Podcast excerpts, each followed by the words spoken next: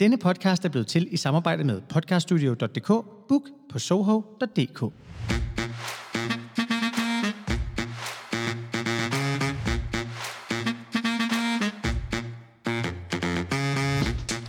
Velkommen til endnu et afsnit af Bøssen er lavet med.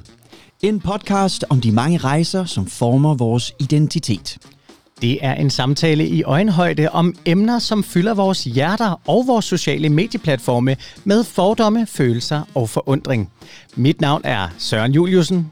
Og mit navn er Christian Vincent. I hvert afsnit vil vi reflektere over nogle af de konflikter, som vi møder i os selv og i verden omkring os, i jagten på vores egen identitet og på forståelsen af andres. Et rigtig hjertelig velkommen til Bøssen er lavet med. Hej Søren. Hej Christian. Så sidder vi her igen. Det er altså en fredagstradition nu. Og det jeg. er det, og det er lækkert. og nu er det snart jul. Det er det, og det har sneet, og jeg er lige blevet klippet. Ja, Og så er jeg dejlig nasal, fordi jeg øh, har jo den her datter i dagpleje, og der bliver man jo syg hele tiden. åh oh, nej, så er jeg glad for, at jeg sidder på den anden ende af bordet her. Jeg tror ikke, jeg smitter. og du tror ikke. Altså, Okay. Man skal ikke tro, man skal vide. Tro kan man gøre i kirken om søndagen. Men i hvert fald, så, øh, så hvis jeg er lidt nasal i dag, så er det altså derfor. Du lyder dejlig, og du ser godt ud. Så Ej, tak skal du have. Til weekend. Åh, tak skal du have. Ja. Altså, i dag skal vi snakke om et andet emne, selvfølgelig. Vi bliver lidt altid inspireret af de foregående afsnit. Egentlig havde vi en plan. Den plan, den, øh, den, har, vi, øh, den har vi set bort fra. Ud med den. Ud med den, fordi vi synes, det er sjovere at blive inspireret af det, der sker, mens vi sidder over for hinanden, og også med den feedback, vi får fra jer. Det er jo Mhm. super fedt. Så øh, der er i hvert fald et emne, der er dukket op, som vi begge to har noget at sige til. Vi kan egentlig bare tale lidt om det. Hvorfor er det egentlig, vi er så fixeret på kroppe? Mm-hmm. Altså, hvor, øh, hvor kommer det fra? Altså, er vi så overfladiske? Og det er nok et svar, som ligger ret dybt i os, hvis vi begynder at grave. Men øh, jeg er sikker på, at vi også kan se svaret overalt i vores samfund og i vores kultur. Og så er spørgsmålet i virkeligheden om den her fixering, om den gør os sundere eller sygere. Bøssen er lavet med kropsidealer. Det her emne betyder meget for, for mig i hvert fald, og det gør det primært, fordi jeg synes, at vi, vi ser det overalt. Billeder, kroppe, især i en altså nu med sociale medier, så bliver vi meget påvirket af, hvordan man skal se ud, eller i hvert fald, hvordan vi føler, vi skal se ud. Mm. Og det er jo i en lækker forlængelse af netop faktisk det, vi talte om i forrige afsnit, om, øh, om, om vores spring ud historier, at når vi er i gang med en proces omkring, hvordan vi skal være, altså hvordan vi skal føle, så er der jo også en, en parallel proces med, hvordan vi føler, vi skal se ud. Ja. Og vi er jo begyndt at tale rigtig meget om det, altså påvirkningen fra sociale medier og fra blade og alt muligt andet. Men der ligger jo også bare, altså du sagde det i, i optakten, ikke? Altså der ligger så meget dybt i os og påvirkning fra alle mulige ting, som man ikke rigtig er klar over. Og øh, jeg må bare sige, at jeg synes, det her emne er super relevant, og, og har jo virkelig været på en rejse med min egen krop også, og særligt de senere år er jeg blevet opmærksom på rigtig mange ting. Så det er et super spændende emne. Ikke fordi vi sådan skal, skal fordybe os i vores, i vores uh, pubertet igen, men jeg synes alligevel, det er sådan en lidt fin reference at lave, fordi jeg synes i hvert fald selv, at det var helt klart lidt en klassiker, når man begynder at skulle have idræt, eller gymnastik, som det jo dengang hed, Hmm. og man skulle øh, i bad med, øh, med sine klassekammerater, og i det her tilfælde kun drengene selvfølgelig, men at, at der begynder at ske sådan en min krop mod din krop. Jeg kan huske, at der er et tidspunkt, hvor der sker en forandring mellem, at man bare går i bad, og til at man sådan, der hænger noget på dig, som ser meget anderledes ud, end, end, det, der hænger. end det, Ja. der hænger på mig. Ja. Og det er jo nok den første påvirkning. Jeg vil, jeg vil egentlig sige før, øh, at vi begynder at snakke om ja, film og, og, og billeder og reklamer. Det er jo helt klart også noget, vi lige kommer til at, at berøre lige om lidt. Men før det overhovedet blev, blev en ting, så tror jeg, at den første iagtagelse om min krop versus noget andet, det må jo ske faktisk i badet i folkeskolen. Og det er meget sjovt, du siger det, for jeg kan huske, at det var noget, der påvirkede andre rigtig meget. Vi havde en ting med, at der var nogen, der ikke kunne lide at gå i bad, og de mente, at andre kiggede på dem og sådan. Men når jeg tænker tilbage med kroppen, det var faktisk ikke noget, der fyldte særlig meget for mig. Jeg kan godt huske, at da jeg begyndte at være klar over min seksualitet og sådan, så, så kiggede jeg på en anden måde. Men jeg har faktisk aldrig sammenlignet min egen krop med de andres. Altså jeg kiggede på de andre, men det var ikke en, en sammenligning med mig selv. Men det ved jeg, der er andre, der har følt. Og jeg ved, der var nogen, der, der ventede med at gå i bad til alle var færdige og sådan noget. Så det har jo fyldt for nogen, og jeg tror, det fylder for mange. Men, men i min tankestrøm omkring det her, der, der må jeg bare sige, det var faktisk ikke noget, der fyldte hos mig. Jamen, det er da interessant. Jeg har altid været meget slank tynd, vil jeg mm. faktisk sige. Jeg har faktisk været øh, tynd, eller fra naturens side. Men samtidig er jeg også øh, med en italiensk afstamning, så det første, jeg bemærkede, det var lidt, at jeg synes, jeg blev mere behåret på min krop, ja. end, øh, end, øh, end alle vikingerne inde i, uh, inde i badet. Ikke? Altså, hvor, hvor jeg kunne mærke, der er en underlig forskel. Og nu skal jeg jo sige, det betyder jo ikke, at fordi man er pæredansk, at man så ikke kan blive behåret. Lige dengang øh, med min klasse, der bemærkede jeg helt klart en, en, en, en underlig, øh, stærk forskel på, hvordan jeg groede hår, kan man sige, og hvordan ja. de gjorde det.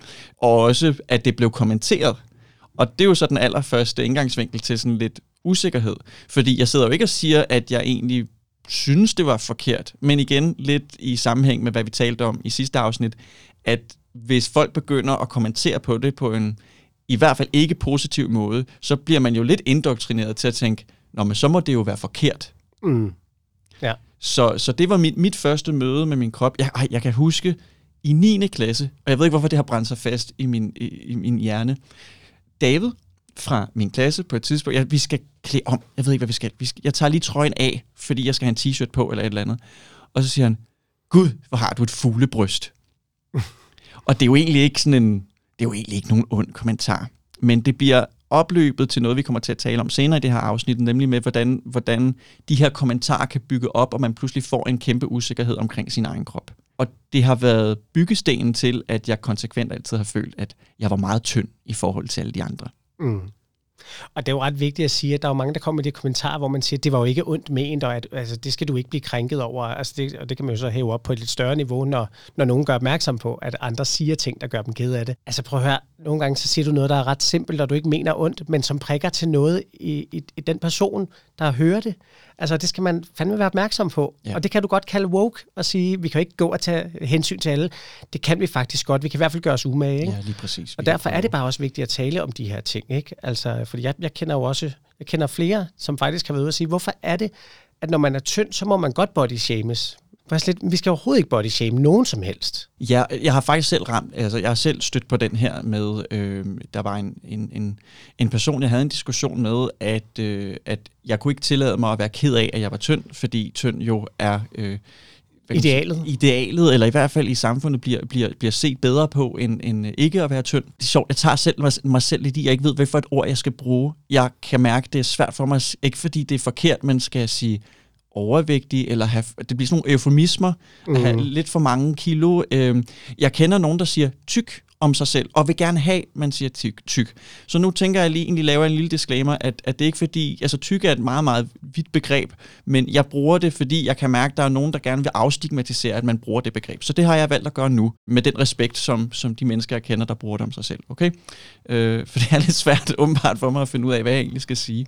Men det viser jo også, hvorfor det er vigtigt at tale om det her. Ja. Fordi det er svært, og der er nogle ting, og jeg kan jo også høre det. Det er jo det samme med at være homoseksuel. Der er også mange, skal jeg sige homo, skal jeg sige bøse, skal ja, jeg sige... det præcis. Og det er fuldstændig det samme, og særligt med overvægt. Altså det mm. bliver sådan en, hvad skal jeg sige? For hvis jeg siger tyk, bliver, bliver du så ked af det, og skal jeg sige overvægt? Eller, jeg, jeg, jeg er jo ved at kaste op, når jeg hører det der erotisk buttet, fordi det er jo bare en romantisering af noget, som vi i virkeligheden ikke synes om. Altså det er jo en måde at sige, vi synes ikke rigtigt om at i tale sætte, at din krop ikke følger af de her, det her slanke ideal, så nu prøver vi at romantisere det. Altså, det synes jeg faktisk bliver lidt irriterende. Jamen, det altså, er det, der har det lidt. Så kan, jeg kan bedre ja. lide tyk, men, men det kan jeg jo godt sidde og sige, som med den krop, jeg har. Men det er bare...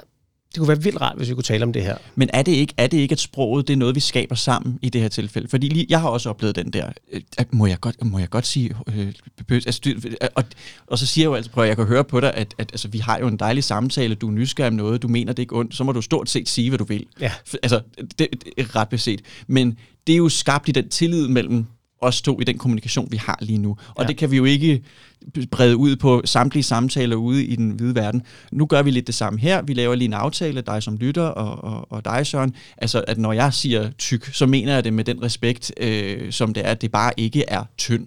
Og, og hvad man så lægger i af vægt og, og mængde af det, det må man så selv fantasere sig til, men, men det er bare for, at vi er nødt til at i talesætte det, uden at lave eufemismer. Ja, og fordi vi faktisk ikke synes, det burde være et tabu. Nej, præcis. Altså, det er jo bare sådan, det er. Så jeg bliver egentlig altså, ramt af min, egen, af min egen tabuisering af et ord, som jeg egentlig ikke synes skal tabuiseres. Men præcis. Nu, nu springer jeg ud i det. nu, springer, nu springer du ud. nu springer jeg ud og, og, og siger tingene, som, som de er. Øhm, men jeg vil lige vende tilbage til det, du sagde med, at man ikke kan tillade sig. Altså alt body shaming er body shaming. Fordi det har jeg mm. nemlig også oplevet på et tidspunkt, hvor, hvor altså, det, at jeg var tynd og var markant tyndere end, end mine peers, end, end, end min gruppe af, af, af omgang, altså min omgangskreds, det påvirkede rigtig meget mit selvbillede. Og det var ikke noget, jeg på den måde delte rigtig meget ud af. Og alligevel, hvis det så skete, at jeg fik sagt det, det gjorde jeg engang netop med en person, der så var tyk, og jeg fik at vide, at det måtte jeg, at det havde, jeg havde faktisk ikke ret til at synes det om min egen krop. Mm. Øhm, og, hvor, hvor, og på trods af, at jeg godt kan se, hvor han kom fra, og hvor han kommer fra i forhold til det, han kæmper med, så synes jeg ikke, det tager min ret væk til at have en holdning til min egen krop. Det er sådan, og, en op, og en oplevelse yeah. af, hvordan det er at være i din krop. Ja, præcis. Det er jo fedt, at du har den her erfaring, fordi så kan vi tale om det ud fra et punkt, der ikke bare sådan er teoretisk. Fordi det er et godt eksempel på det her med sådan, jamen jeg har det skidt, og jeg synes faktisk, det er sværere for mig. Altså den her lidt konkurrence, og der bliver jeg bare nødt til at sige det her med at, at have oplevelser af ting. Det er ikke kage, det er ikke sådan, at hvis du får et stykke, så er der mindre til mig. Mm. Vi kan godt begge to have nogle, nogle issues. Vi kan begge to godt opleve nogle ting her i verden, som påvirker os, og det kan være i, i, i altså den ene og den anden ende af, af spektret, men der er altså ikke nogens oplevelse, der er mindre værd, fordi at andre også har en oplevelse. Man skal ikke devaluere andres selvoplevelse eller eget selvbillede. Man skal ikke devaluere andre folks problemer. Mm. Man kan sagtens have et andet problem, som fylder lige så meget på en anden måde. Mm. Vi har snakket meget om vores teenageår og hvordan vores øh, sociale påvirkning har været der. Jeg synes, vi kan ikke helt komme udenom, ikke også lige at tale lidt omkring, hvordan medier påvirker os i, i forskellige grader. Og vi kan starte mange steder fra, men jeg synes egentlig, vi skal hoppe direkte ud i at tale en lille smule om, hvordan vi kan se os selv i sociale medier. Både kvæg, øh, nu siger jeg sådan i, i, i anførselstegn, rigtige mennesker, altså det vi kalder influencers, men også reklamer og spots og måske også et lille kig over i film og tv. Hvordan, mm. hvordan, vi, hvordan spejler du dig selv i det billede, der bliver skabt på sociale medier? Jamen, jeg er jo uh, her i de senere år blevet meget opmærksom på, hvor lidt jeg har forholdt mig til mig selv. Og det er, og igen, igen bliver jeg klogere, mens jeg sidder og taler om det her, mens jeg sidder og har snakken. Uh, det her med, at jeg spejlede egentlig ikke mig, så, altså mig selv så meget i de andre drenge, når vi gik i bad. Jeg har ikke spejlet mig så meget i andet. Jeg har meget forholdt mig til, hvad jeg så og hvad jeg synes om det. Altså, der er jo nogle af de klassiske, uh, det, jeg har talt med dig om det før, Gaston i uh, Skønheden og Udyret. altså der, hvor han bare åbner midt i en sang, ikke? og hver centimeter er dækket af hår, han åbner op, og sådan, det var min første gang, hvor jeg bare synes, den der muskuløse mand med hår på brystet, altså jeg synes bare, det var mega lækkert. uh, altså virkelig, han er virkelig, og han er bare blevet arketypen på den der sådan mand, jeg synes er lækker med noget skægstube og noget, sådan, du ved, jeg går på jagt og ærmerne sidder... Og, og, behandler dig, og behandler dig skidt. Ja, ja, fuldstændig. Total bad boy issues. Altså, det er forfærdeligt. Men, men så kommer jeg også til at tænke på, at når man stod i kø nede i Netto, og så var der de der underbuksepakker. Ja. Altså, øh, og særligt trunks. Altså, de der, og den der store bule, og de der apps der, der bare var. Og sådan, jeg har aldrig selv sammenlignet mig med det, men, men, men det, altså, det er jo Gaston, og det er de der, øh, var det JBS, eller hvad var det? Ja. Øh, sådan, du ved, så jeg er jo bare blevet fodret med det der billede af, hvordan man skulle se ud for at være en lækker mand, ikke? Det er sjovt, du siger, det er kun, altså helt seriøst, det er kun nu, hvor du siger det, at jeg får sådan en flashback til, at jeg har haft et eller andet oplevelse, når jeg går rundt, så er vi lille, i, i hvert fald ikke som en helt voksen person lige nu, og tænkt, hmm, ja. I'm not against this. altså, jeg kan huske, at når vi var ude at handle, så fandt jeg altid på en undskyldning for lige at, at gå, gå forbi den der hylde der, og sådan at kigge ud af øjenkrogen, for min mor måtte jo ikke se, at jeg stod og kiggede på det. Og jeg synes jo, jeg troede jo, alle kunne se, at det var det. Det kunne også være, at jeg bare lidt efter et underbukser, ikke? Mm. Men, uh, men det gør jeg ikke. det kan jeg så godt afsløre. Men det er faktisk, men, men noget andet, jeg så har oplevet i de der år, og, altså, det var sådan omkring min egen krop, der var det faktisk, jeg har aldrig følt mig sexet, eller, altså jeg var jo pigesøren, jeg blev evalueret som, som mand, Altså, der tog mig mange år faktisk at føle mig som mand og sådan. Så derfor så følte jeg mig ikke sexet. Jeg følte ikke, at min krop var noget, der var sexet. Altså, jeg kiggede igen over på, på fodbolddrengene og sådan noget, og så kunne se, at de var lækre, og sådan. Jeg har aldrig set mig selv sådan. Og så er det jo, jeg springer ud, og jeg begynder at se mænd i miljøet, og lige pludselig så er min kropstype jo meget, meget værdsat af de ældre maskuline mænd, ikke? der godt kan lide den der meget unge, glatte, tynde øh, fyr. Ikke? Jeg skulle til at sige, hvordan, altså, kan du beskrive altså, i dag, hvordan, hvordan så du ud dengang, hvis man mødte Søren, 17 år? Jamen, jeg var også tynd. Ja. Men egentlig vil jeg sige, at jeg var slank, fordi det er lidt sjovt. Jeg har aldrig haft det der tynd, tynd look, altså har jeg ikke oplevet i hvert fald. Mm. Men jeg var meget slank, og meget små håndled, og meget lille petit. talje. Meget petit. Jeg var meget petit. Ja, det er det helt rigtige ord at bruge, faktisk. Ja. Jeg var meget petit, og, øhm, og jeg så ikke mig selv som, som lækker eller som andet. Og jeg begyndte jo, da jeg sprang ud, som vi også har talt om tidligere, så gik jeg jo helt i der altså ego mode, øh, så jeg plukkede jo også min øjenbryn meget tynde, og begyndte at gå med noget makeup og mit tøj blev også mere og mere feminint og sådan noget. Altså virkelig understrege min femininitet og min, altså sådan virkelig, virkelig meget i forhold til, hvad jeg egentlig var. Og særligt, da jeg så kommer ud og oplever, at det bliver altså værdsat på en anden måde. Det der med at aldrig have følt sig sexet eller tiltrækkende eller lækker, og pludselig, så jo mere du sådan går ind i den der, jeg er tynd, eller jeg er slank, og jeg er feminin, og jeg er lille, og jeg er, jamen jo mere dyrkede jeg det bare, ikke? Øhm, og så er det først, da jeg mødte min mand og gik i en anden retning, at, øh, at tingene ændrede sig. Jeg synes, det er meget sødt at se på nogle gamle billeder. Mm. Det, er en, det er en syret nok rejse. Altså, jeg var bare en helt almindelig dreng, og pludselig så går jeg hen og bliver den her meget feminine uh, twink-type. Vi kommer lige tilbage til det her, når jeg siger twink. Vi giver lige en lektion uh, senere i, i, hvad det her betyder, men det er jo den her tynde, glatte uh, ja, fyr. Ikke?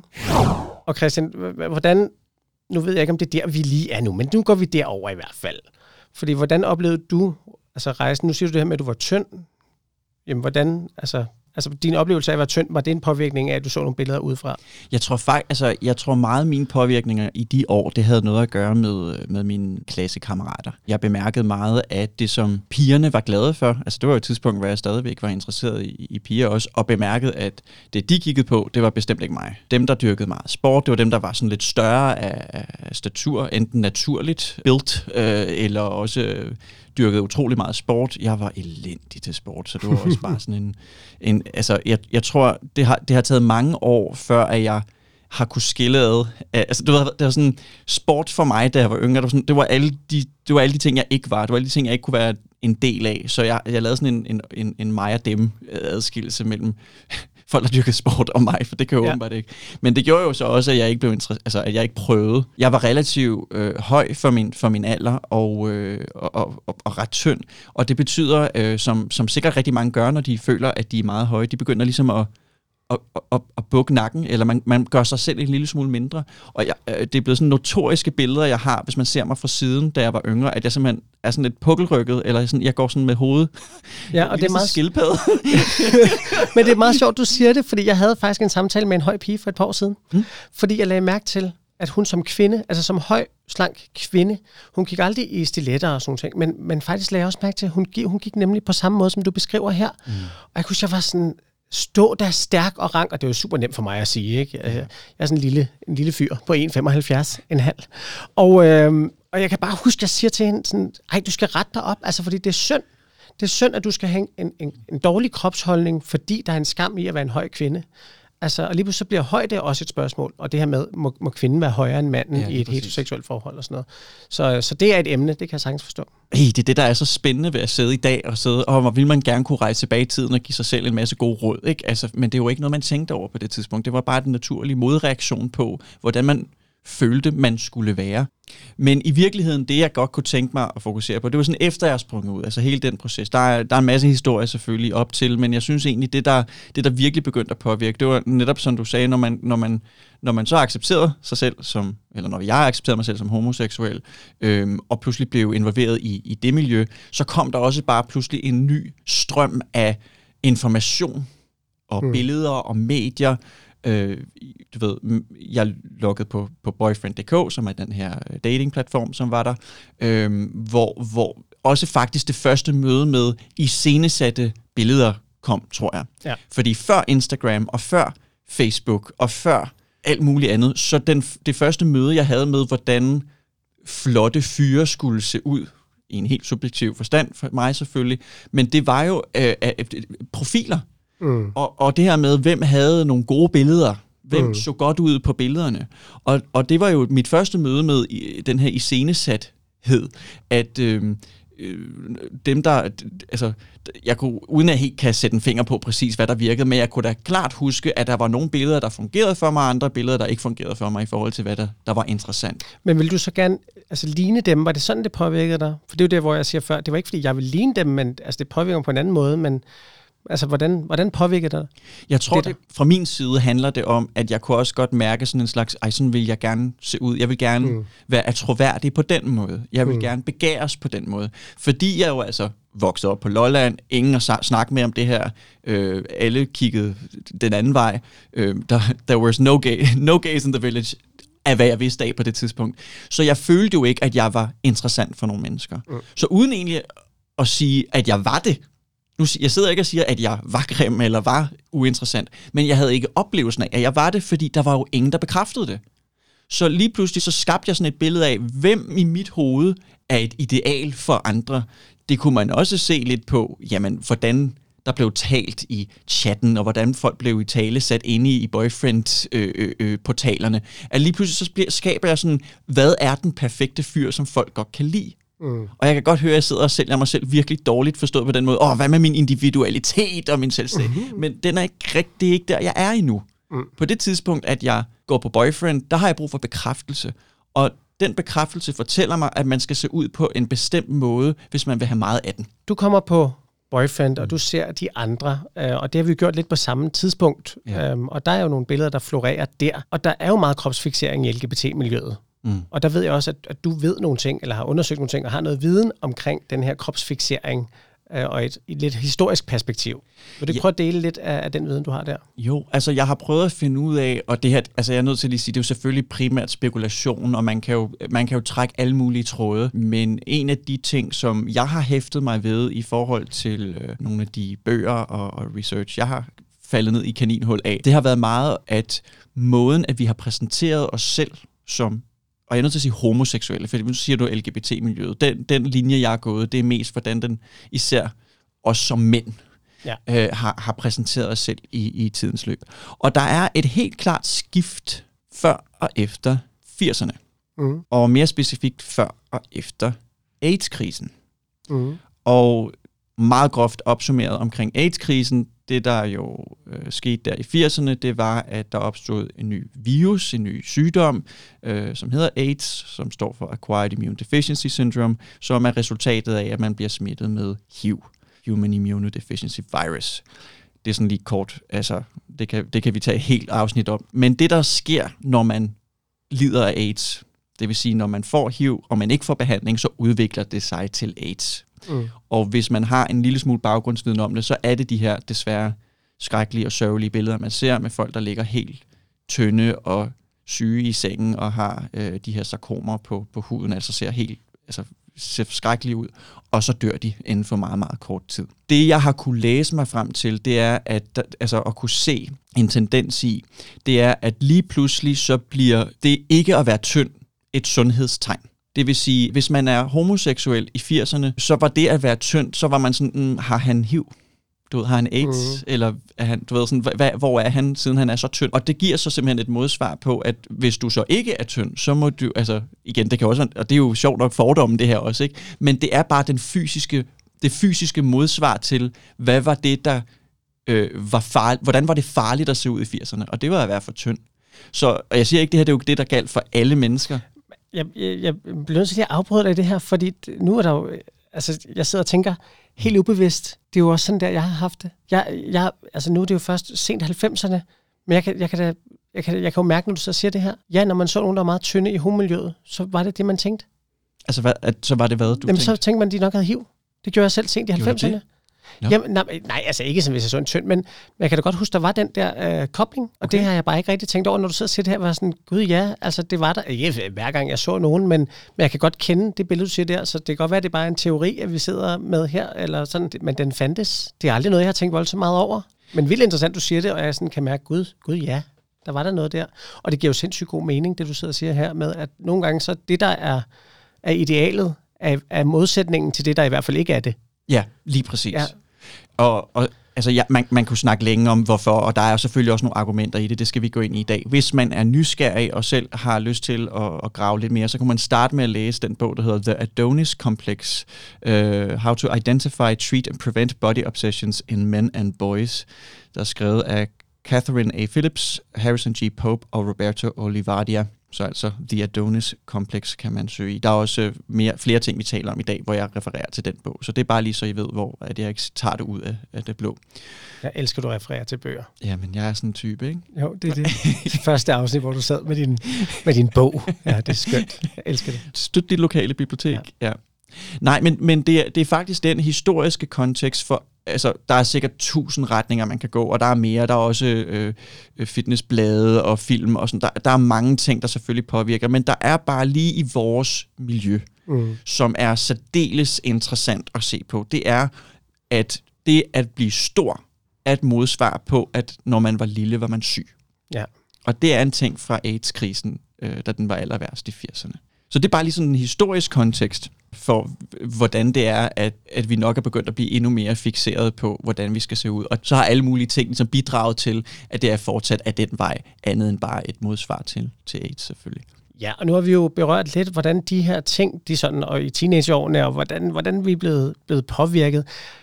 Så lad os gå over til, hvordan vi, vi spejler os selv i de her billeder, vi ser alle steder. Du lytter til Bøssen er lavet med med Søren Juliusen og Christian Vincent. Jeg synes, vi skal prøve at tale lidt om, hvordan vi har vores forhold til vores egen krop i dag. Også hvad vi sådan har været igennem op til i dag, men altså hvordan i forhold til vægt og muskler og behåring og hvad der ellers kan være øh, af ting. Og, øh, og vi kommer over til at måske nævne lidt af de her typer, vi bruger inden for, øh, for, for bøsse øh, slang for, for typer af mænd. Ved du hvad, jeg, jeg skal vi lave en leg? Nu, nu, øh, nu skiftes vi til at prøve at bidrage til et label, som vi kender, og så skal vi se, hvornår vi løber tør.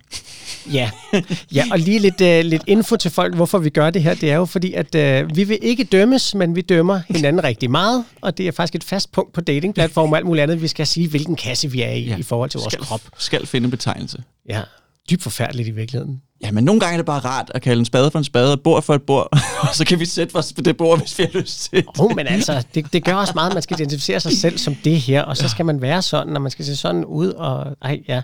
Nå, lad os øh, nævne dem, vi kan. Twink. Jog. Bear. Otter. Daddy. Chaser. Cop. Pop. Ej, hvorfor? jeg kan dem flere. Hold nu op. Pig.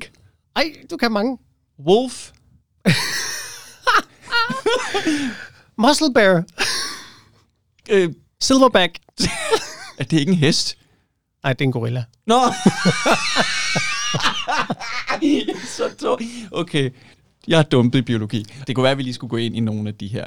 Så ja. du nævnte twink, og det var det, du også sagde tidligere, at det var egentlig det, du lidt identificerede dig som, eller i hvert fald så ud som.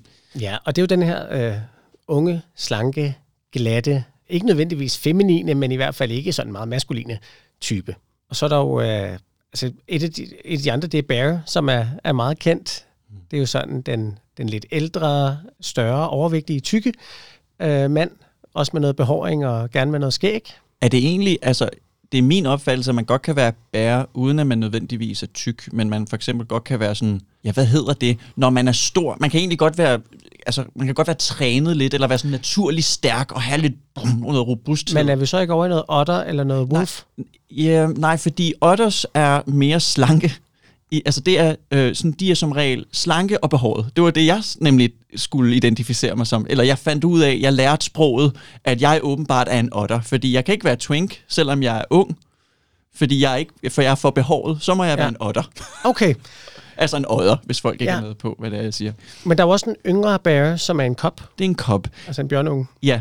Det er og meget det er jo, sødt. Ja, og det er så, hvis man så er ung, men man ikke er... Øh, Slank, tynd. Nej, ja, man er ikke tynd, og man er ikke ubehåret. Man er faktisk ret behåret. Så er man en kop. Ja, men hvad er en wolf så? Ved du det? For det føler jeg lidt af den der lidt, sådan, lidt muskuløse, sådan stocky type. altså med noget hår. Jeg synes det er jo sjovt, at vi spørger hinanden om det her, fordi det betyder jo også, at der må være lidt forskellige indgangsvinkler til, hvordan folk opfatter de her Det er jo fordi, det er identitetsbegreber, og ja. når det er identitetsbegreber, så er der altid nogen, der har holdninger til, hvad... De her labels kan man dele op i. Er der tale om, er der tale om et et udseende, altså noget, der beskriver dit udseende, eller er der noget, der beskriver din adfærd?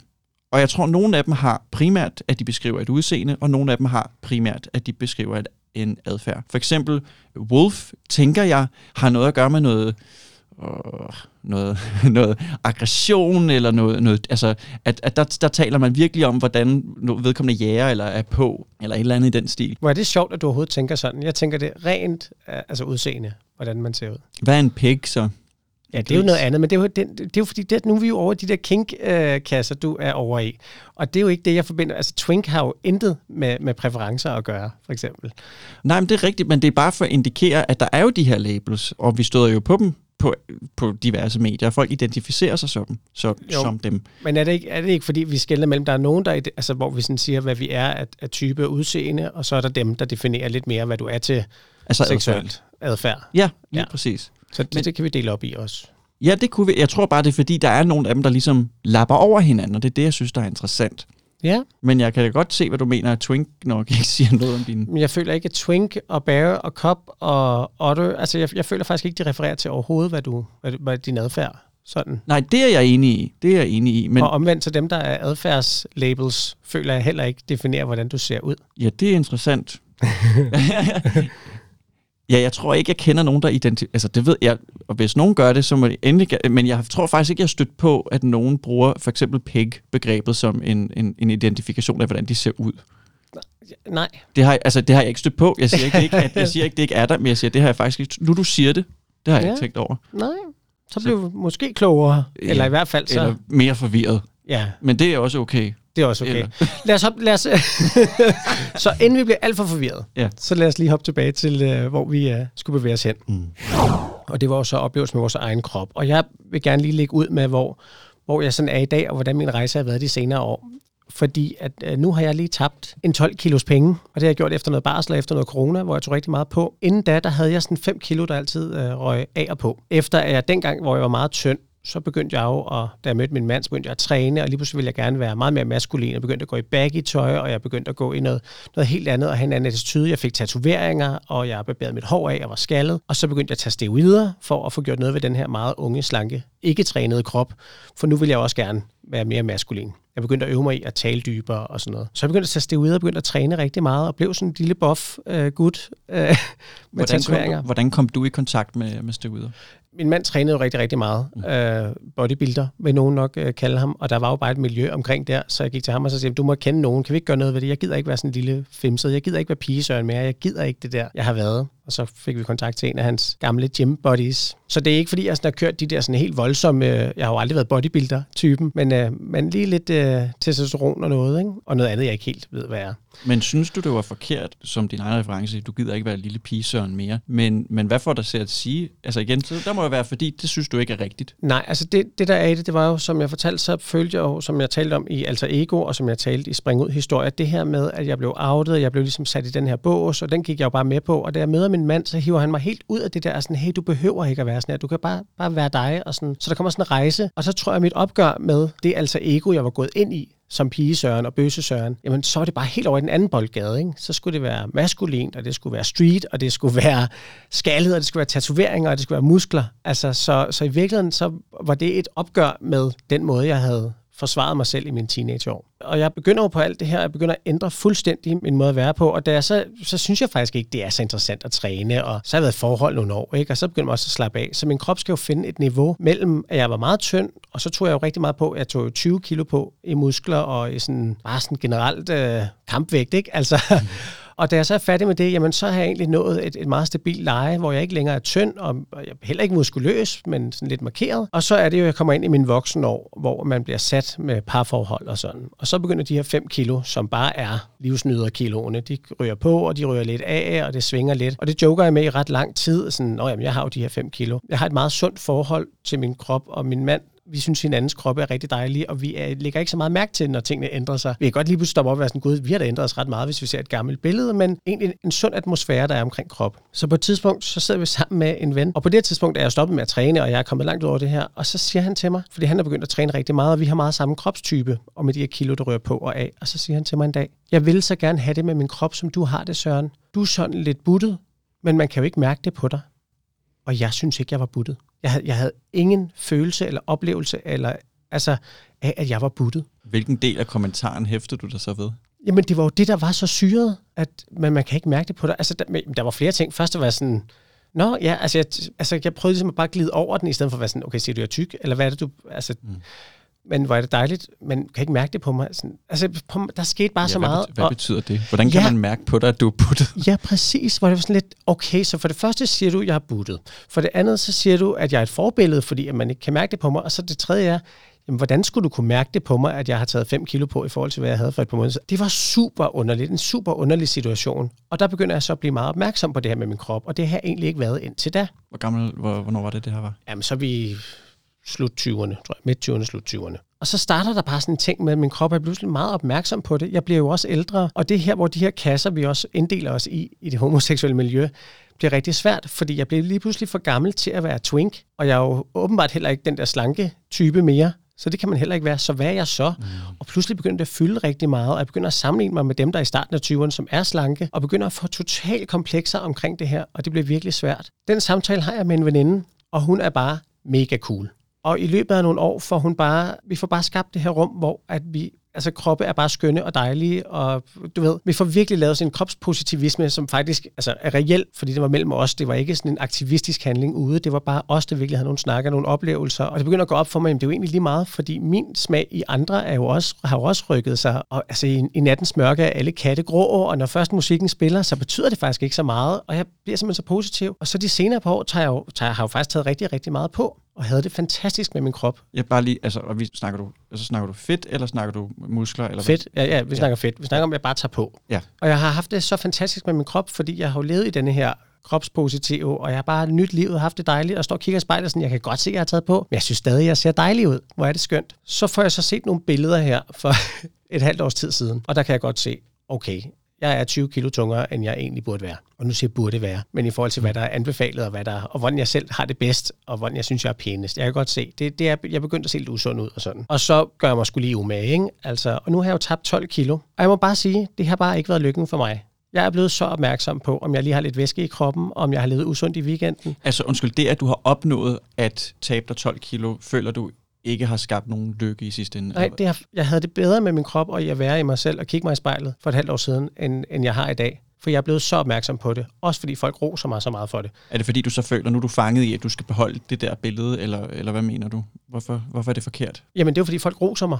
Ej, hvor er det flot, og ej, man kan virkelig se det, og ej, man kan se det meget i ansigtet, og ej, hvor er det skønt. Altså, der er jo den her med, at det er positivt i sig selv at tabe sig. Mm. Og det er der jo i samfundet. Og jeg må bare sige, at det har faktisk bare skabt, at det er endnu sværere for mig lige nu at være i min krop, fordi jeg er vildt bange for at skal tage på igen. Fordi hvis de alle synes, det er så godt, jeg har tabt mig, så må det jo virkelig være slemt, hvis jeg tager på igen. Ja, lige, altså det er det, jeg mener. Det skaber en, en eller anden form for forventning til, okay, nogle gange kommer vi jo til at lytte til det, der ikke bliver sagt. Hvis du siger, nej, mm. nu ser du godt ud nu, ja. så, så hører man, okay, hvordan så jeg så ud før? Eller du ved, så kommer man til at tænke på, hvordan synes du så, altså, og, og det, så er der, hvis man ikke er den type, der kan ignorere det, så kommer man måske til at adoptere den følelse eller den tanke. Mm.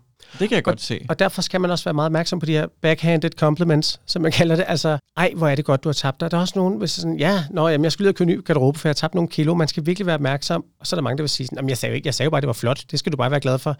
Ja, altså, men der er også nogle gange, hvor jeg ikke har inviteret til, at vi taler om min vægt. Altså man skal virkelig være opmærksom på, at når man giver et kompliment, så kan det også være lidt en sviner til fortiden og skabe en frygt for fremtiden. Altså det skal vi bare være opmærksom på, og det kan man igen også synes er meget woke, at man skal gå og være opmærksom på. Men jeg tror bare, at vi alle sammen kender det i den ene eller den anden form. Og måske gør vi ikke. Måske er det mig, der tager for givet, at alle kender det og har den indsigt. Men det er i hvert fald der, hvor jeg er i min krop lige nu. Men det, har det, er bare for at sige, det er jo igen det her med, vil jeg påstå. Det er jo ikke, fordi det er forkert at komplementere den rejse, du er på. Men det er jo, som jeg sagde før, det er jo et sprog, vi skaber sammen. Det er jo sådan en ting, der sker mellem os to, at kan jeg mærke, at det her det er en okay ting at sige til dig? Hvis du for eksempel selv indleder med, ved jeg Christian, jeg er simpelthen så lykkelig, fordi jeg havde sat mig for, at jeg vil tabe 20 kilo. Jeg har tabt mig 20 kilo i dag. Eller jeg har ramt det. Og jeg så siger, og jeg så siger fedt, hvor jeg er glad på din vegne, at du nåede din mål. Det er ja. jo ikke forkert. Ja, præcis. Det er jo ikke forkert. Nej, men så det, den, det kompliment, du giver, eller den ros, du giver, det er, at du har nået din mål. Ja, præcis. Men det er ikke, det er ikke mig, der synes, du er pænere nu, mm. hvor du er tyndere. Det havde du også brug for. Altså, jeg har jo hørt Eller... der også siger, ja, det, det bliver ja. lidt sådan, ikke? Ja. ja. det har vi også, vi andre ja. har også talt om, det var, det, det var rigtig godt. Ja, ja. Ikke? Altså, og det, altså, min mor, hun er sjov, hun siger, hvad hun tænker, og det er jo dejligt på mange måder. Det gør jeg jo også selv. Altså, jeg, der er sikkert også noget, der vil sige, Søren, du kan fandme også finde på at sige noget. Min mor kan jo godt finde på at sige, ja, Ja, altså der var jo lige en periode, Søren. Var sådan, ja tak, tak fordi jeg skal vide, at det har du gået og tænkt over. Altså det behøver du ikke at sige nu, vi er over det, vi, altså det er ikke nødvendigt. Og jeg hører det jo også nogle gange med veninder, hvor folk er sådan, det var godt, du fik farvet tilbage til den farve, fordi de senere par år. Det har bare ikke været en god farve til dig. Og nu siger mine veninder, det har jeg faktisk også selv sagt, når jeg nu sidder og siger det. Det her med sådan, ja, ej, jeg er glad for, at du er gået tilbage til det lyse. Hvor det sådan, hvor er det tavligt? Okay, så du bare synes, jeg var grim de sidste to år, eller hvad? Så ja, det er bare lige i forhold til, når man komplimenterer øh, folks udseende og deres kroppe. Vær lige opmærksom på, hvad du egentlig komplimenterer. Ja, nu sagde du det der med, at din mor er meget ærlig. Øh, det kommer jeg lige til at tænke på, at jeg havde et opgør med en ting, min mor blev ved med at sige, som hun sikkert ikke mente ondt. Men som sagt, jeg gik jo og var tynd. Opmærksomheden var meget på, at jeg synes, jeg var for tynd. Det hjalp ikke, at når min mor krammede mig, så sagde hun, oh, you make Jesus look fat. Ej, nej. jo, og hun, altså, og prøv at høre, min, min mor er det dejligste, sødeste menneske, og hun mente intet ondt om det i verden. Men på et tidspunkt, da jeg blev voksen nok, så måtte jeg sige til hende, mor, du har ingen anelse om, hvor meget det der, det faktisk går ind og påvirker mig, når du siger det, fordi det minder om mig om noget, som jeg A. kæmper med, B. prøver at gøre noget ved og ikke lykkes med, og det bliver sådan en, og nu forstærker du, altså du, du prikker direkte til mit, mit lave selvværd, når du siger det der. Mm. Hun har ikke sagt det siden. Altså, så hun, tog det, hun sagde det også, altså, og hun var jo selvfølgelig, og hun havde sådan en, nej, men jeg mener det jo ikke sådan, mor, jeg ved godt, du ikke mente det. Og det bliver også en naturlig reaktion, når man, når man har gjort nogen. Hvis man er et dejligt menneske, så får man en naturlig reaktion på, nej, men jeg mente jo ikke, og det var ikke sådan, jeg sagde det. Sådan et, det ved jeg godt. Men nu siger jeg lige til dig, vil du ikke godt lade være med at kommentere min vægt, fordi den generer mig. Mm. Det behøver du ikke at minde mig om. Mm. Og hun har aldrig gjort det siden. Så, så det er også med det der med, at man, vi lærer det der sprog og sige, Gud, det er sådan, jeg har det med det. Det er igen, det er altid meget klogt at sidde her i retrospekt, men det har jo været en rejse at nå til et punkt at sige, Gud, det er det, der generer mig. Mm. Og det påvirker mig, at du siger det der. Og mm. så også at have modet til at sige, det vil jeg egentlig gerne helst være fri for. Og der kan man så lave en, direkte opfordring, der hedder, det er okay at sige, kan vi ikke lade være med at kommentere på det? Jeg skal nok selv bringe det op, hvis jeg har lyst til at tale om det eller andet. Og så må man gerne sige fra, og så tror jeg, at vi, hvis vi lige laver sådan en vi, vi skal nok alle sammen i fællesskab blive bedre til, hvis nogen siger til os, jeg ved godt, det ikke var din hensigt, men det sårede mig at vi så ikke går i forsvar og siger, det var jo ikke min hensigt, og ja. ej, okay, du er da godt nok også nærtagende, og nu så går man over til nogle venner og siger, ja, nu skal du høre, hun var godt nok nærtagende, da jeg sagde, prøv at høre, det er den følelse, folk sidder med. Du ved ikke, hvad de går igennem. Du ved ikke, hvor de er i deres liv. Og hvis du får kritikken, så bare vær glad for, at du får den, for så sover du dem i hvert fald ikke igen. Mm. Så lad os prøve at være bedre til at lytte, når folk de siger sådan nogle ting til os. Nu, nu er vi lige vores egen kritiker her. Må man ikke give folk et kompliment om deres jo. krop? Jo, det, det må man gerne. Men jeg må også bare sige, at, og det er jo også den rejse, jeg har været på i forhold til, hvad jeg synes, der er pænt ved andre. Jamen i virkeligheden, så, så er det, hvad du komplimenterer, fordi når det bliver sådan specifikt, ej, du er også bare så slank. Er det et kompliment? Altså, det er fint nok, det er et faktum, men er det et kompliment? Ja, det betragter vi som et kompliment. Så hvis det skal være et kompliment, så er det bare sådan, ej, jeg synes simpelthen, du har bare sådan en dejlig udstråling, eller sådan, yeah. der, der er noget med, hvordan du bærer din krop, eller hvordan yeah. du er i det, men det er også, yeah. jeg har jo også blevet gammel jo, så jeg har fundet ud af, det er pisse ligegyldigt. Som jeg sagde før, i nattens mørke er alle katte grå, når først musikken spiller, det er pisse ligegyldigt. Det lækreste i verden er jo nogen, som har en, en selvtillid, eller som, som møder verden med en energi, det er langt mere sexet. Altså langt mere. Og så siger folk, ja ja, det indre tæller, og det ydre tænder. Ja ja, men det ydre er langt mere, end hvad det er, for der kan altså også stå en i den der total ideal krop, og bare have en energi, der bare siger, at jeg er et ligegyldigt menneske, og det eneste, jeg kan, det er at spise proteiner. Altså at løfte nogle vægte. Og det var også meget ondt sagt, det jeg sagde der, kunne jeg godt mærke. Men, men den energi, fordi de i virkeligheden har det vildt dårligt, og de kompenserer for noget andet. Den energi er der altså nogen, der også har. En af de komplimenter, som gør mig allergladest at få, det har ikke noget at gøre med mit udseende. Det er så på engelsk, men der, der er en, der altid siger, you're just glowing. Ja. Og det er så dejligt, fordi det handler ikke om noget som helst andet end lige præcis min energi. Altså, du stråler. Altså, du, du kommer ind i, i rummet med sådan en energi og, og frisk, og du øh, smiler og sådan, øh, du, du ved, alt det der, som ikke har noget med, med min, min krop nødvendigvis at gøre. Det kan godt være, at det er fordi, jeg lige har haft en god træningssession og bare føler mig super frisk, øh, et eller andet. Men, mm. men det, der bliver kommenteret, det er jo bare, hvad jeg udstråler. Og det er jo noget med mit selvværd, som så bliver båret ud på tøjet på en eller anden måde. Mm. Og det kan jeg godt lide, at, at, at nogen kommenterer. Det er da dejligt, at man kan komme ind med en god energi og, og bidrage med den til verden. Ja, lige præcis. Jeg blev rost af min chef forleden dag på min gode energi på arbejdspladsen. Og tilbage, når du lige spørger, må man ikke give et kompliment? Jo, det må man godt, men, men så komplementere noget, der betyder noget. Mm. Altså. I en verden, hvor vi hele tiden hører kommentarer om vores krop, så bliver det en lille smule tomt at blive ved med at høre om. Så betyder det mere for mig, at du komplementerer, hvor indsigtsfuld jeg er, eller hvor nærværende jeg er, eller hvor en god energi jeg har. Altså det her med, at i en kropsfixeret verden, så bliver kommentarer om kroppen på en eller anden måde også bare sådan lidt en commodity. Det bliver bare sådan en... Ligegyldigt. En, ligegyldigt. Ja. Hvor, apropos dating-apps og sådan noget, jeg bliver 100 gange mere fanget af en person, der kommenterer et eller andet om mine interesser, altså alt andet end mit udseende, mm. så har du min interesse med det samme. Mm. Og det er jo interessant, på trods af, at jeg jo indrømmet selv stiller mig selv frem med alle mulige grunde til at kommentere mit udseende. Det sker jo. Men, men det er bare ikke det, der er den interessante feedback at få. Nej. Så det bliver sådan et paradoks. Nej, men jamen, det er også meget sjovt, fordi så sidder jeg og tænker her, men det sgu også meget rart at få at vide, at man er lækker. Altså det er sådan, hold kæft, hvor du lækker. Det er super rart at få at vide. Men hvis det så bliver, ja, din krop, så kan jeg godt mærke, nå, det er ikke det. Men hvis det er, hold kæft, du er lækker. Altså der er sgu et eller andet, du udstråler et eller andet. Så er jeg sådan, okay, det kan jeg godt lide. Det er det, du synes er lækkert. Så jeg kan egentlig godt lide at få at vide, at jeg er lækker, men jeg kan også bare mærke, at der skal helst være noget substans i den lækkerhed, andet end at du lige tilfældigvis tænder på min kropstype.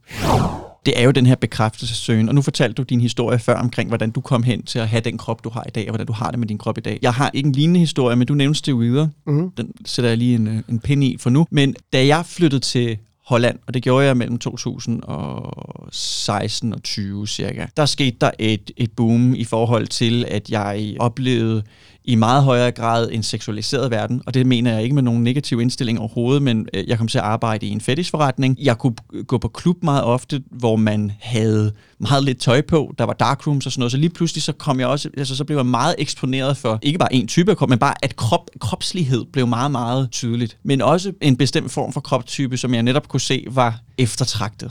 Og den fælde faldt jeg lidt i. Så på et tidspunkt, da jeg igen, altså, eller når jeg så stadigvæk kæmper lidt med den her følelse af, at jeg er ikke stor nok, eller jeg er stadigvæk for lille. Jeg er for eksempel lidt nysgerrig på, hvordan det havde været, hvis du ikke havde haft en fast partner gennem den her rejse, du har været på. Fordi jeg har ikke haft en fast partner, så det vil sige, jeg fik bekræftelse af nye mænd hele tiden. Øh, eller rettere, jeg kunne blive afvist af nye mænd hele tiden, og så deri, så desværre, så hæftede jeg så mit selvbillede op på den bekræftelse eller den afvisning. Der er ikke nogen tvivl om, at den manglende lyst til at komme ud i miljøet og skulle date og afvisninger, altså den har båret os igennem mange kriser, det kan Ja. jeg godt sige. I er ikke de eneste, der, der, der nævner det. Jeg tror, det er en ting. Jeg nåede også på et eller andet tidspunkt, hvor jeg sådan, at jeg aner simpelthen ikke, hvordan jeg ellers skal, skal ændre det her. Jeg trænede, men jeg synes ikke, jeg så ikke mig selv som en, der kunne... Træ- altså, jeg trænede ikke super regelmæssigt. Altså, jeg gav op for hurtigt indrømmet. Jeg spiste sikkert heller ikke nok. Der er meget viden, jeg har i dag, hvor jeg tænker, jamen, hvis bare jeg vidste det dengang, og havde forstået det dengang, så havde det nok udviklet sig anderledes. Men jeg ender altså med på et tidspunkt, hvor, øh, hvor det bliver så vigtigt for mig, at løse det her eller ændre det her, at jeg siger til min læge i Holland, jeg har tænkt mig at tage steroider med eller uden din hjælp, men det bliver nok lidt sikrere, hvis du fortæller mig, hvordan jeg gør det rigtigt. Og det skal jo lige siges, det er altså ikke øh, hverken lovligt eller noget, man gør. Det er øh, bare lige så folk ikke tænker, nå, i Holland gør... Nej, øh, altså det gør man ikke. Men jeg havde lidt lavet sådan en, et, skak, et skakmat der, fordi hvis jeg fortæller min læge, at jeg har tænkt mig at gøre noget, som potentielt kunne skade mig, så sidder han jo i et etisk dilemma, hvor han egentlig ikke skal opfordre mig til at tage videre. Men hvis jeg har tænkt mig at gøre det alligevel og købe noget på det sorte marked, så vil han hellere fortælle mig, hvad der vil være det gode at købe. Jeg blev henvist til et eller andet specialist, og sådan for the record, og det sagde han også. Jeg, jeg skriver i din journal, og nu siger jeg det højt. Jeg vil ikke anbefale dig at gøre det her, og jeg synes ikke, du skal gøre det. Men hvis du har tænkt dig at gøre det, så er det det her, du skal gøre. Så jeg fik faktisk en vejledning på trods af, at det gør man ikke. Mm. Men det var simpelthen fordi, jeg sagde, jamen, du kan være den, der fortæller mig det, eller også så spørger jeg øh, træner John øh, nede, øh, nede, nede i centret, øh, og, og jeg tror bare lidt hellere, jeg vil høre dig sige det. Fedt. Det skal siges, han prøvede at tale mig fra det, og der var sådan en helt samtale omkring det, men det ender bare med, at, sådan, at jamen, det, det blev tydeligt for ham, at det havde jeg ligesom sat mig for. Og så, og det her det er 2018, og det bliver så en periode på tre, tre måneder, en kur, som det hedder, når man tager en behandling af steroider, det hedder en kur. Min kur tog tre måneder med de ting, der nu skulle være. Det var meget grænseoverskridende også. Jeg skulle til at lære at stikke mig selv i ballen. En lille sjov sidehistorie, jeg fortæller min mor om. Hun har jo hørt på, hvor, hvor meget jeg har kæmpet med det her længe. Og da jeg så fortæller hende, at det har jeg tænkt mig at gøre, og så også nævner, jamen jeg ved ikke helt, hvordan jeg egentlig kommer til at skulle gøre det her. Hun svarer, jamen kan man ikke bare finde sådan noget på YouTube?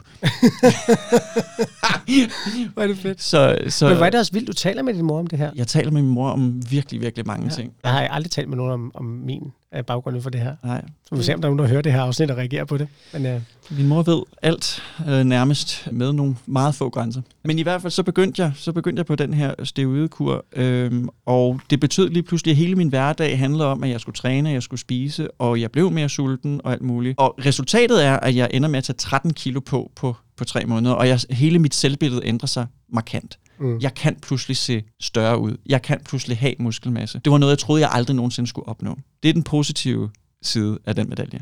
Mm. Den negative side af den medalje er, og det er også derfor, og det er altså nødt til at sige, hvis man hører det her, jeg kan ikke opfordre til, at Nej. man tager steroider. Nej. Det, der er alt for mange risici forbundet med det. Der er alt for meget undskyld udtrykket, lort forbundet med det. Øh, jeg dømmer ingen for at gøre det. Jeg har jo for fanden selv gjort det. Mm. Men jeg kan bare ikke anbefale det af en helt vild masse årsager, jeg ikke engang behøver at komme ind på nu.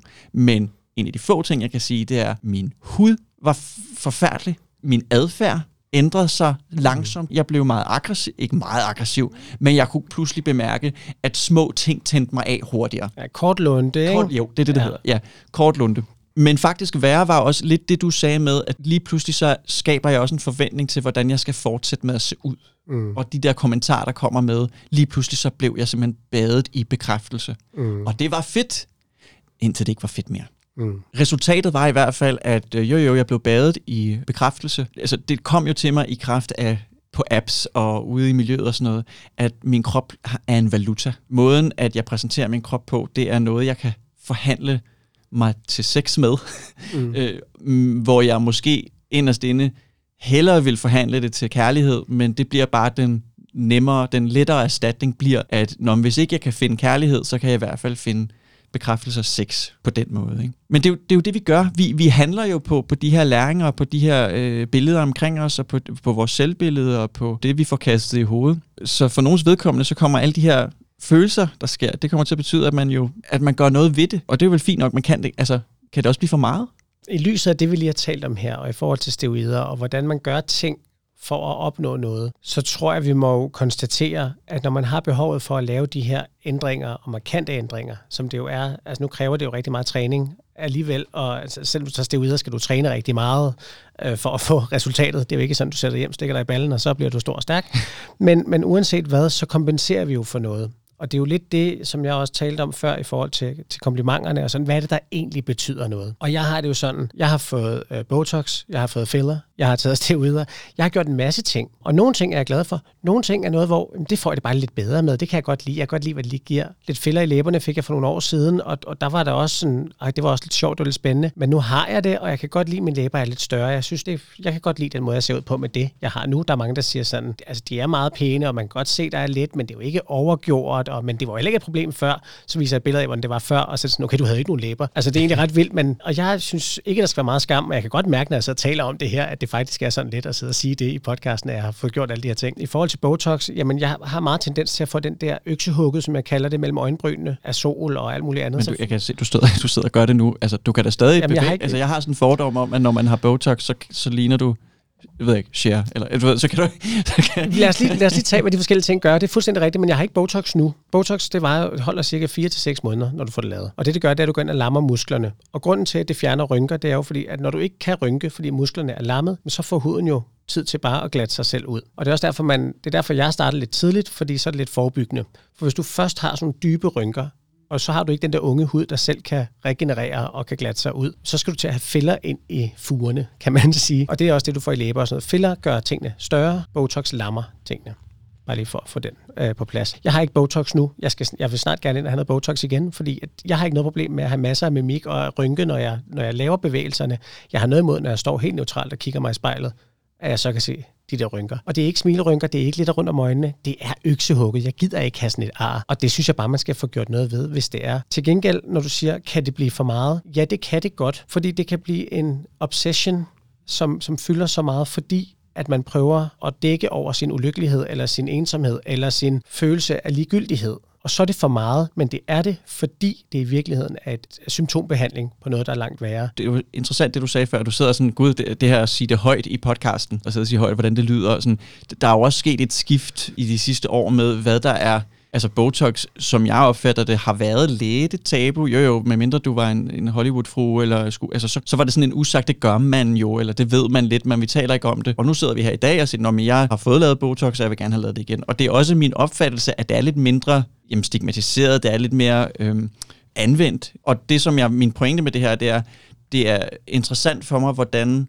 hvad der er, hvad der føles som en almindelig hverdagsagtig ting at gøre for sit udseende, det har rykket sig de sidste mange år. Hvor det for, nu siger jeg altså bare et eller andet, men, men lad os sige for 20-30 år siden, altså det at, øh, at være velfriseret og gå i bad og have, altså have ordnet sine negle, have et, et friskt look, øh, det var det, man forventede af folk. Og så kan man sige, så hvis man var ekstrem, så fik man lavet Botox. Altså det, det var sådan mm. over i den uh, nå, nogen har fået, fået filler og Botox. Hvor vi nu i 2022, Pushing 23, har rykket den der her grænse til, hvad der er ekstremt. Det var det, der er indledning til det her segment. Hvornår er det for meget at gøre noget ved sig selv? Er det for meget at bruge steroider? Der kan vi spørge danskere i forhold til amerikanere, og så har de to forskellige holdninger til mm. det. Så det er altså uden at gå for meget ind i det. Men det samme netop med, jamen er det for meget at bruge Botox? Jamen hvis vi spørger nogen i 2023, vil det nok være et helt andet svar end i i 2000. Ikke? Altså, mm-hmm. Det har bare rykket sig. Altså, jagten på det her skønhedsideal, hvor er det på vej hen? Men tingene svinger jo altid. Der er meget kultur, men, der, men tingene svinger. Der var også en gang, hvor at så, skulle man, så gik man med korset og bandt sig så stramt ind, at man dårligt nok kunne trække vejret, for det var skønhedsidealet. Ja, rigtigt. Og det var også ret ekstremt. Ja. Seriøst, folk gik fuldstændig med sammen. De besvimede. Altså i Kina var der på et tidspunkt, hvor man bandt fødderne op, altså fordi man skulle have så små fødder som muligt. Altså prøv at tingene ændrer sig, og det er alt efter, hvor vi er i verden. Og der er jo også kommet lidt den tilbagerulning, at, at noget af det her, særligt med, med de her reality-stjerner og influencer-typer, i forhold til mængden af, hvor store læber skal du egentlig have, når du får lavet læber. Det, som, som mange af de klinikker, de kører på lige nu, og som de har succes med, det er at sige, at vi laver naturlige ting. Hvis du ikke har en overlæbe, jamen, så går vi ind, og så markerer vi, når vi skaber en læbe. Men det er jo ikke populært længere at have det der total dogface, som du lige sad og lavede her. altså, så det finder jo et niveau, og sådan er det jo med de fleste ting her i verden. Så lige så, så går det all in, ikke? Altså, de store plastikpatter i 90'erne, ikke? Og Pamela Anderson og sådan. Der er jo også kommet en ting med, at det bliver meget normalt at få lavet bryster, men det er jo meget, meget få mennesker, der går ind og får lavet bryster, så man virkelig kan se, at jeg har fået lavet mm. bryster. De fleste kan jo faktisk godt lide at få lavet de her alterations på en måde, hvor det stadig ser naturligt ud. Og der er jo mange, der får det fjernet igen, ikke? Altså, når det er stukket for meget af. Jeg har det bare sådan, og der ved jeg ikke, hvordan du har det, men for mig der er det bare, det er for meget, hvis det er fordi, du prøver at kompensere for, at du går og har det helvede til. Ja. Og ud over det, så you do you. Sådan er det det handler meget om balance. Ikke? Altså, det er jo i virkeligheden det, som, som, som pointen er med, du siger kropsmodifikation, det lyder meget ekstremt, men det at ændre på sig selv. Jeg synes, at det er vigtigt, at man finder ud af, hvordan man har det med sig selv. Det er en del af vores rejse i livet, det er, hvordan har jeg det med mig? Hvordan har Christian det med Christian? Og hvis jeg ikke har det godt med Christian, hvad er årsagen til, at jeg ikke har det godt? Er det noget udefrakommende, eller er det noget, jeg ikke synes? Mm. Hvis jeg ikke synes, jeg ser ud, som jeg godt kunne tænke mig det, så kan jeg selvfølgelig lave en sidenote, der hedder, at det er noget, jeg er blevet betinget til at synes, eller det er noget, jeg faktisk ikke kan lide ved mig selv. Og hvorfor er det vigtigt? Jo, det er vigtigt, fordi jeg synes, det er okay at ændre på ting, hvis man helt selv, helt inde i, ikke synes, det føles rigtigt at se sådan ud, eller være sådan, eller whatever. Mm. Så er det den, i min optik, den rigtige indstilling til at gå ind og være motiveret til at spise bedre, træne mere, eller acceptere sin krop, som den er, eller få filler og botox, hvis du gør det for dig. Der, hvor det bliver en glidebane, det er, jeg skal se ud på en bestemt måde, fordi så kan jeg bedre blive accepteret af mine omgivelser. Du lytter til Bøssen er lavet med, med Søren Juliusen og Christian Vincent efter at have siddet her en times tid og snakket om øh, krop, kropsidealer og andet, øh, som jo igen er et emne, vi kunne tale meget mere om, så tror jeg i hvert fald, at øh, jeg sidder tilbage med den her, at det skal være sundt. Det skal være sundt mentalt, fysisk, der skal være balance i tingene. Og jeg håber virkelig, at flere mennesker vil få det bedre i den krop, de har. For virkelig, det er ikke det, der afgør noget. Altså det er ikke det, der betyder noget. Og i hele identitetsspørgsmålet, der skal vi virkelig begynde at virkelig mærke efter, hvad er det, der betyder noget i os selv og i vores forhold til andre. Også når det gælder krop. Har du noget, du tager med herfra? Jeg har øh, helt klart gennem dine samtaler fået en større forståelse af, hvad det er, man, øh, hvad det er der går og påvirker os i vores opvækst. Jeg tænker mere over, øh, også efter den her samtale, om vi gør ting, fordi vi har behov for det, eller vi gør ting, fordi vi er blevet tvunget til det i en eller anden art. Og så tror jeg, at det er vigtigt for mig at sige, at alle kroppe er rigtige kroppe. Jeg tror også, det er rigtig vigtigt, at vi alle sammen husker på, at vi er langt hårdere ved os selv. Vi dømmer os selv langt mere kritisk. Nogle gange skal man overveje, hvis jeg kigger på en anden, dømmer jeg dem lige så hårdt, som jeg dømmer mig selv? Og hvis ikke, så overvej, om andre i virkeligheden dømmer dig så hårdt, som du tror, de gør. For det kan man godt stå i nogle gange. Og der er det bare rigtig vigtigt, at man lige husker, hey, hvorfor tror jeg, at alle kigger så meget på denne her del? For det gør jeg jo ikke selv ved andre. Det synes jeg skal være ordene for i dag, Søren. Jeg er enig. Tusind tak for i dag. I lige måde. Vi ses næste uge. Det gør vi.